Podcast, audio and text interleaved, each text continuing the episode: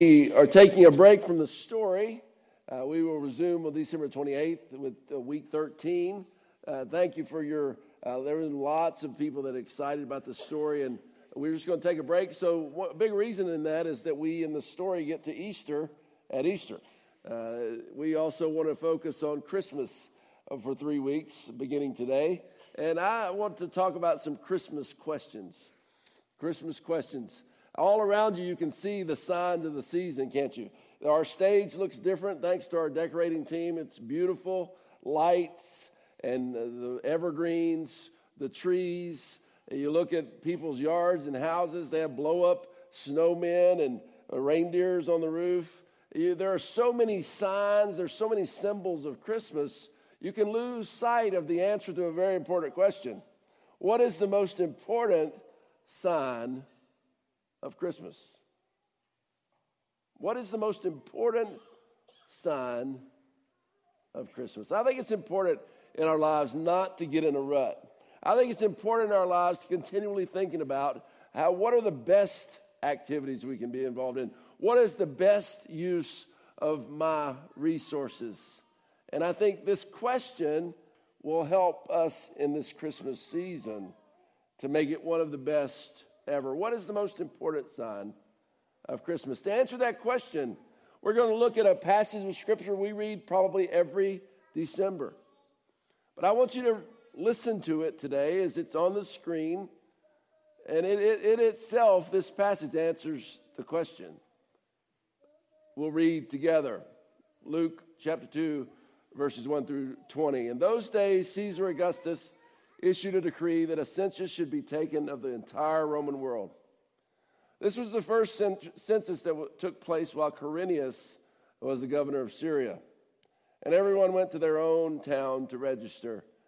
So Joseph also went up from the town of Nazareth in Galilee to Judea, to Bethlehem, the town of David, because he belonged to the house and line of David.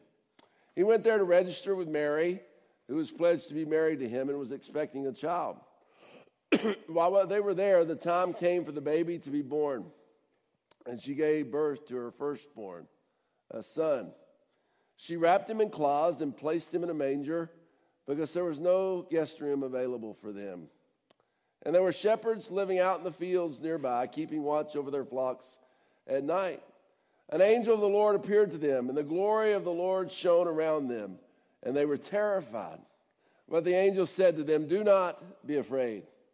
I bring you good news that will cause great joy for all the people. Today in the town of David, a Savior has been born to you. He is the Messiah, the Lord. This will be a sign to you. You will find a baby wrapped in cloths and lying in a manger." And suddenly a great company of the heavenly host appeared with the angel, praising God and saying, "Glory to God in the highest heaven, and on earth peace to those on whom his favor rests." When the angels had left them and gone into heaven, the shepherds said to one another, "Let's go to Bethlehem and see this thing which has happened, this sign which the Lord has told us about." So they hurried off and found Mary and Joseph and the baby who was lying in the manger. When they had seen him, they spread the word concerning what had been told them about this child. And all who heard it were amazed at what the shepherds said to them. But Mary treasured up all these things and pondered them in her heart. The shepherds returned, glorifying and praising God for all the things they had heard and seen, which were just as they had been told. You heard it there. See, there are all kinds of things that will vie for your attention this December.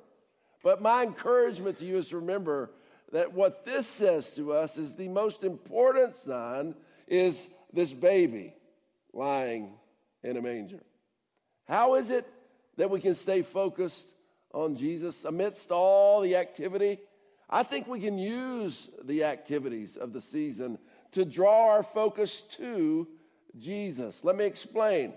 First, we can listen to the songs. Music has always been such a powerful force, of powerful influence. It's been that way with Christmas music for 2,000 years. Maybe you don't know, but Christmas was actually banned in England for a time. The celebration of Christmas had devolved in the time of the Puritans the mid-1600s, it had evolved into a 12-day kind of festival slash riot party. And people would drink and carouse. All kinds of things that weren't pleasing to God would happen. And so the Puritans, led by Oliver Cromwell, they actually banned all celebrations of Christmas. A Christian nation. And you can understand their reasoning. But it also was perhaps an overreaction. In fact, we know it was. It is not Christ that is the problem. It is not the celebration of Christmas that is a problem. It's how we do it. And you know that the way back for them was to emphasize Christmas carols and the message of the season. You see, we hear that familiar music in the Christmas songs, and sometimes our minds can slip into autopilot. My encouragement to you is this year, as you hear the Christmas songs, to hear the message. Travis Tritt's a country music legend. Before he made it big, he traveled all around the country and often played in these out-of-way places, bars where there were a pretty rough crowd. And occasionally, as the night went on, the bar crowd would start getting restless and rowdy as they drank and carried on. They'd get to the point where they were about to have a fight, where people were grabbing for the fuel coupes and thinking about going out their truck to get something, to come back in and whip somebody. And Travis Tritt, when he read the mood of his audience, he said he would always do this. He would start playing on his guitar, Silent Night. Even if it was in the midst of hot July, he'd start playing Silent Night. Inevitably, the tension in the room would go down. And sometimes even these people who are about ready to kill one another would link arms and weep as they sang. Similarly, I'm reminded of one Christmas Eve in the fields of Belgium, World War I. A Canadian lieutenant had a piano brought to the front lines. In the front lines, they had trenches. There was a place called No Man's Land where the armies faced off across the field from one another. The Germans on one side, the Allied forces on the other. And this night on that piano, they began to play Christmas songs. And you could hear the Canadians and the Americans singing A Silent Night, Holy Night. And then to their amazement, they could hear coming back across the field, Stille Nacht. Heilige Nacht, the German version of Silent Night, Holy Night. And an Allied soldier got up out of the trench and stood and sang, and a German soldier rose from the other side and stood and sang. Easily they could have been picked off by rifle from one another, but for one night, the peace of Christ reigned. Now, who's to say that there has to be just one night or one day for you to hear and to see the sign that is Luke tells us about, the sign of this Jesus. In the songs, you can see Jesus if you listen. How about Christmas cards? You see him in every common activity you can.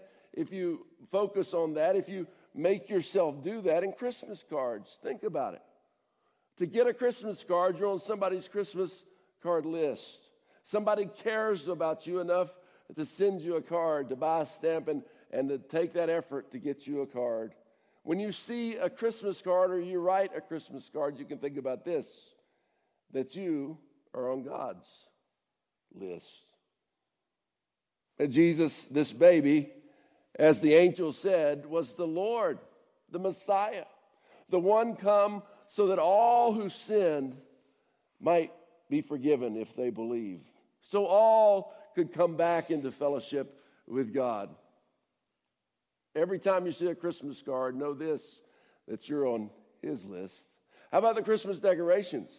One man said this about the Christmas decorations: how he sees Jesus in all of the decorations. When I see a Christmas tree, I'm reminded that the first Adam took the fruit of the tree of knowledge of good and evil from his wife and sinned against the holy God, but that the second Adam, Jesus, took the fruit of that sin and bled and died on another tree to pay the price of that sin. When I smell the scent of the evergreen, I'm reminded that I have new life because Jesus died on the cross to give me everlasting life. The ornaments hanging on the tree, they also remind me of what Jesus has done for me. When I see the red ones, I think of the blood of Jesus that was shed for my salvation. The silver and the gold, they remind me of God's blessings in my life.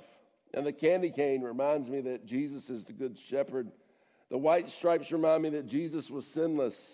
The red stripes, that he shed his blood for me. Both colors of stripes remind me that my spiritual healing comes only through his stripes.